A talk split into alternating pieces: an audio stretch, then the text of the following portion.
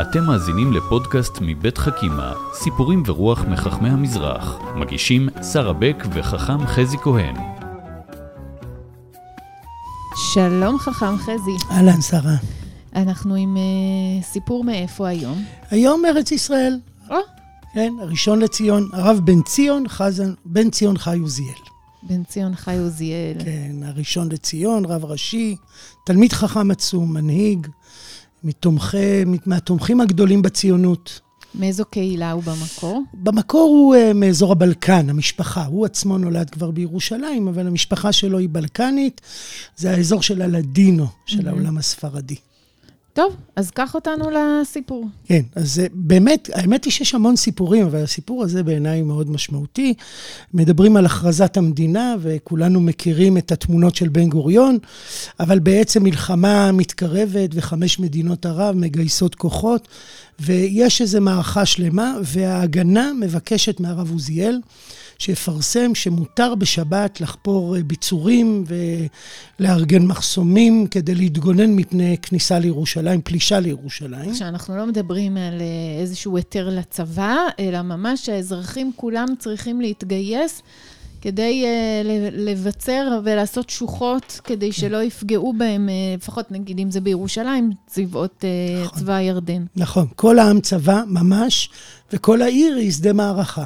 ולכן צריך לקרוא לציבור כולו, הצבא קטן, צריך שכולם יצאו לחפור ולבנות מחסומים וכל מה שצריך, והרב עוזיאל כמובן נענה, מפרסמים הודעה שבשבת הזו ודאי אה, יש עניין, זה לא נקרא חילול שבת, זה לא רק פיקוח נפש, זה אפילו לא פיקוח נפש אישי, זה פיקוח נפש לאומי, וצריך לחפור בשבת, והרבה אנשים יוצאים באמת בשבת לעשות את כל הפעולות האלה, שהן פעולות של חול, ובדרך כלל הן אסורות בשבת. ומה שמפתיע זה שדוד שאלתיאל, מפקד ההגנה, יוצא לסיבוב כדי לראות איפה צריך עזרה, מה קורה, והוא מגיע לאיזשהו אזור, והוא רואה אדם מבוגר, חופר עם מעדר, שעת לילה, הוא לא מזהה, הוא מתקרב, אומר, יהודי, מה, מה אתה עושה פה? אז הוא אומר, אני חופר, אמרו לי לחפור. אז אני חופר, הוא מסתכל טוב, והוא נדהם, הוא רואה את הרב עוזיאל.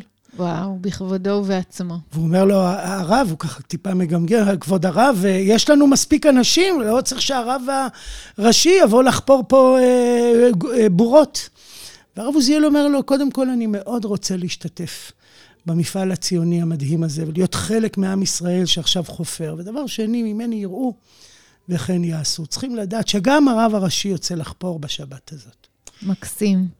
זה סיפור שבעצם, אה, קודם כל, הופך את הרב לחלק אה, מהקהילה. הרב הוא לא דמות מעל הקהילה, ויותר מזה, אה, זה מאוד מאוד מחזק את הפסק שלו. אתה יודע, לפעמים אה, רבנים יכולים לפסוק לאחרים, ובסופו של דבר הם ימשיכו להיות צפונים בבית המדרש.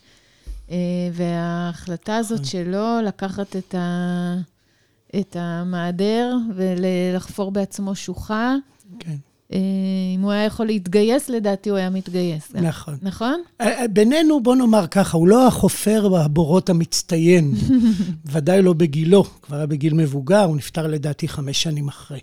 כלומר, אבל, אבל זאת אמירה, זה, זה הצהרה.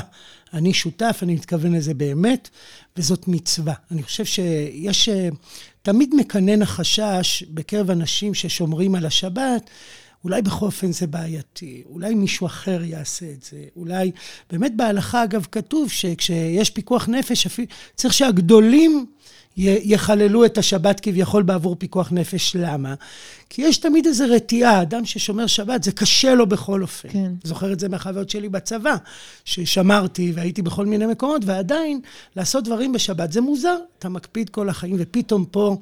והרב עוזיאל אומר, לא רק, זה לא רק מותר, זאת מצווה. זה הרגע. אם אתה רוצה לגאול את עם ישראל, להיות באיזה תהליך של ישועה, אנחנו מדברים על מלחמה קרבה, על פלישה של צבאות ערב, הצבא הירדני בפתח, זאת אמירה מאוד חזקה שהוא שותף, ואני חושב שיש פה מפגש מאוד יפה בין שני מנהיגים.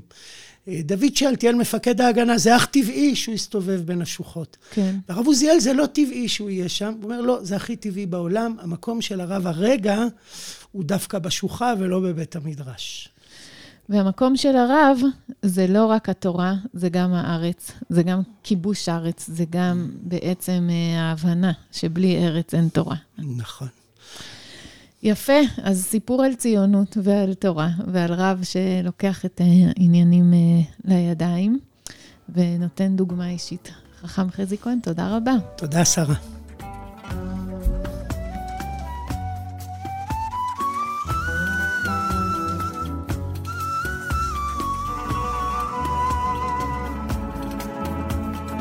האזנתם לחכימה, סיפורים ורוח מחכמי המזרח. פודקאסטים נוספים תמצאו באתר חכימה מבית מטח, בתמיכת משרד החינוך, קרן אביחי ומשרד ירושלים ומורשת.